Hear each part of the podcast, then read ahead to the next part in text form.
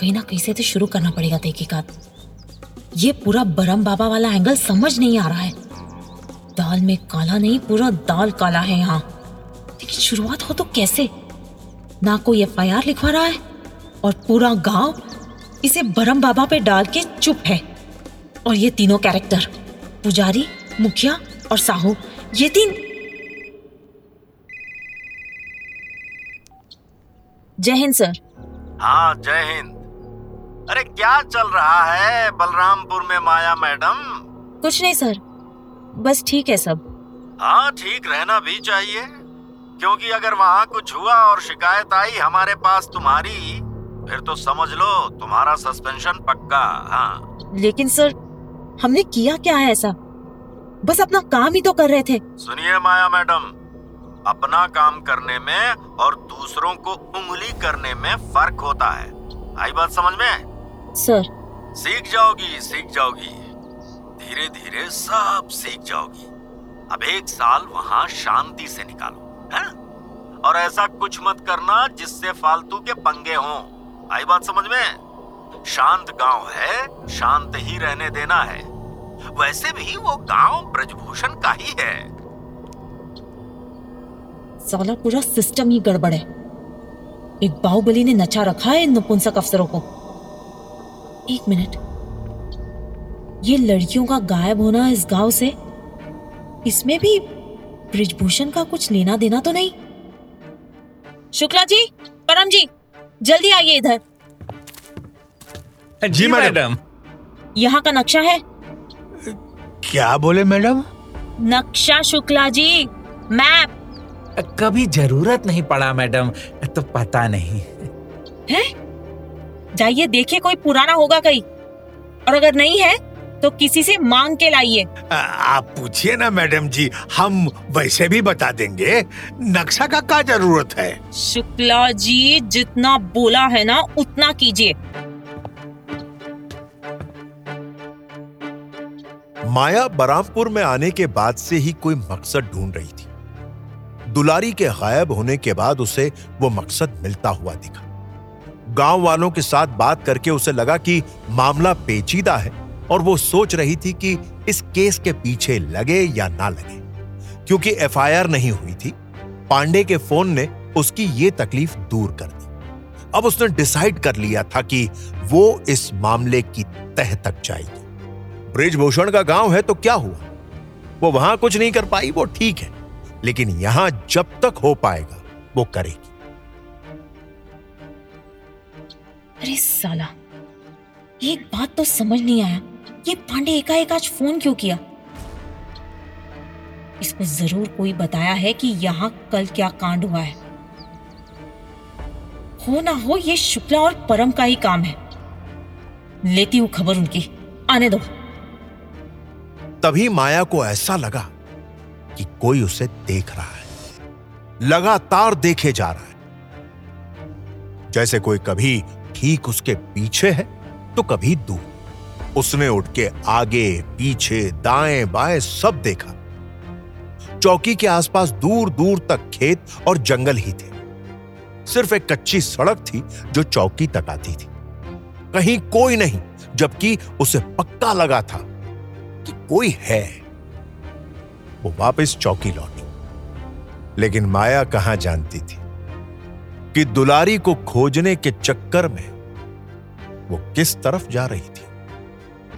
कभी कभी ज़िंदगी में वो भी होता है जिस पर आप बिल्कुल भी भरोसा नहीं करते।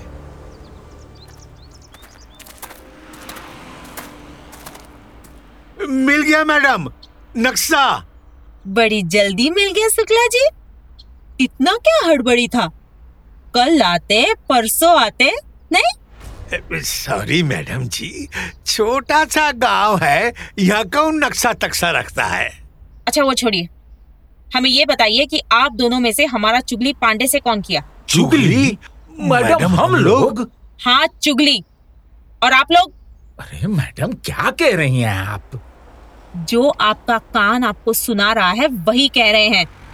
ना ना मैडम हम लोग काहे करेंगे चुगली? तब हमको आज फ़ोन का ही आया पांडे का?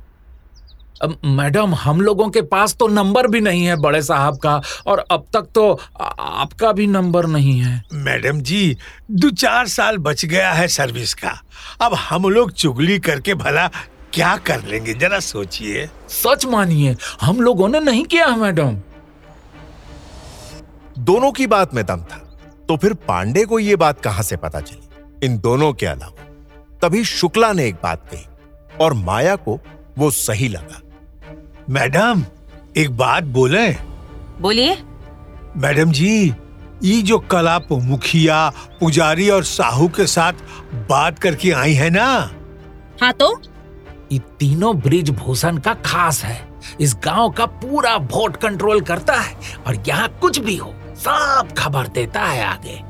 हो सकता है और हो क्या सकता है? वही खबर दिया होगा ब्रिजभूषण को। और वही आगे बड़े साहब को बोला होगा। लेकिन ऐसा क्या कर दिया हम कल? एक लड़की गायब हुई है। रूटीन पूछताछ ही तो कर रहे थे। अब मैडम जी हम तो फिर से बोलेंगे। बरहम बाबा से रिलेटेड कुछ भी यहाँ सेंसिटिव है। अरे आप ही सोचिए ना चालीस से ऊपर की लड़की पिछले कई सालों से गायब होती है लेकिन कोई कुछ नहीं बोल रहा है। वो हम समझ रहे हैं लेकिन बरम बाबा वाला बात समझ में आता है कि सेंसिटिव है। लेकिन हमारे एक तफ्तीश के बाद पांडे को फ़ोन जाता है। इसका मतलब साफ़ है कि कोई तो कनेक्शन है। लेकिन अगर ऐसा बात था तो ब्रिजभूषण हमको काहे यहाँ पनिशमेंट पोस्टिंग करवाया?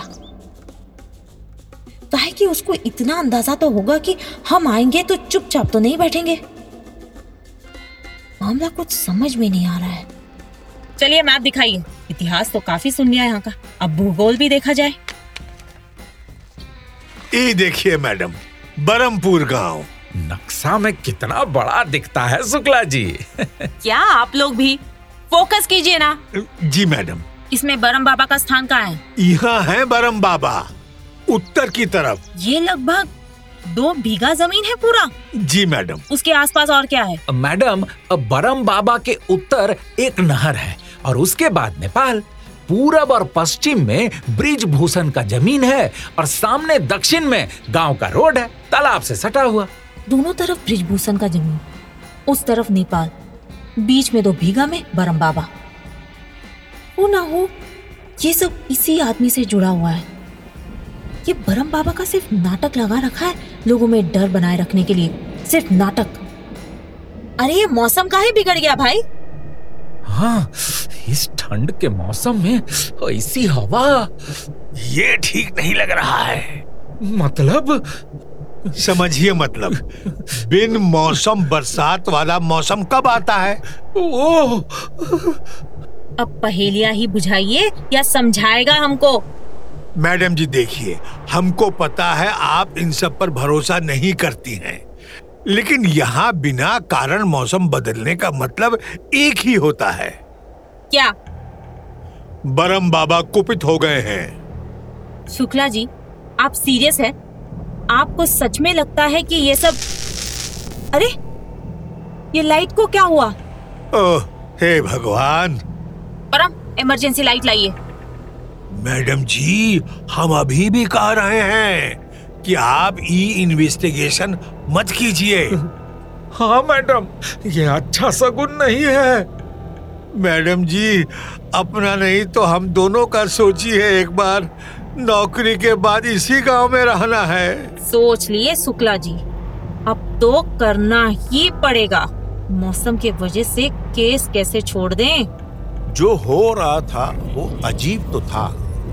लेकिन माया को पूरा शक हो चुका था कि ये जो भी हो रहा है लड़कियों के साथ इसमें ब्रिजभूषण का हाथ है। मौसम बिगड़ चुका था उसने दोनों को घर जाने के लिए बोला और जैसे ही वो निकले उसे फिर से लगा कि कोई उसे देख रहा है।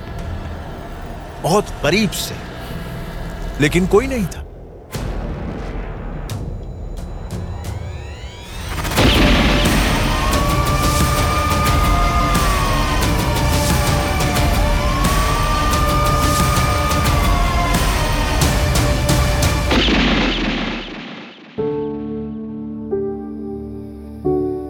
Spot Productions.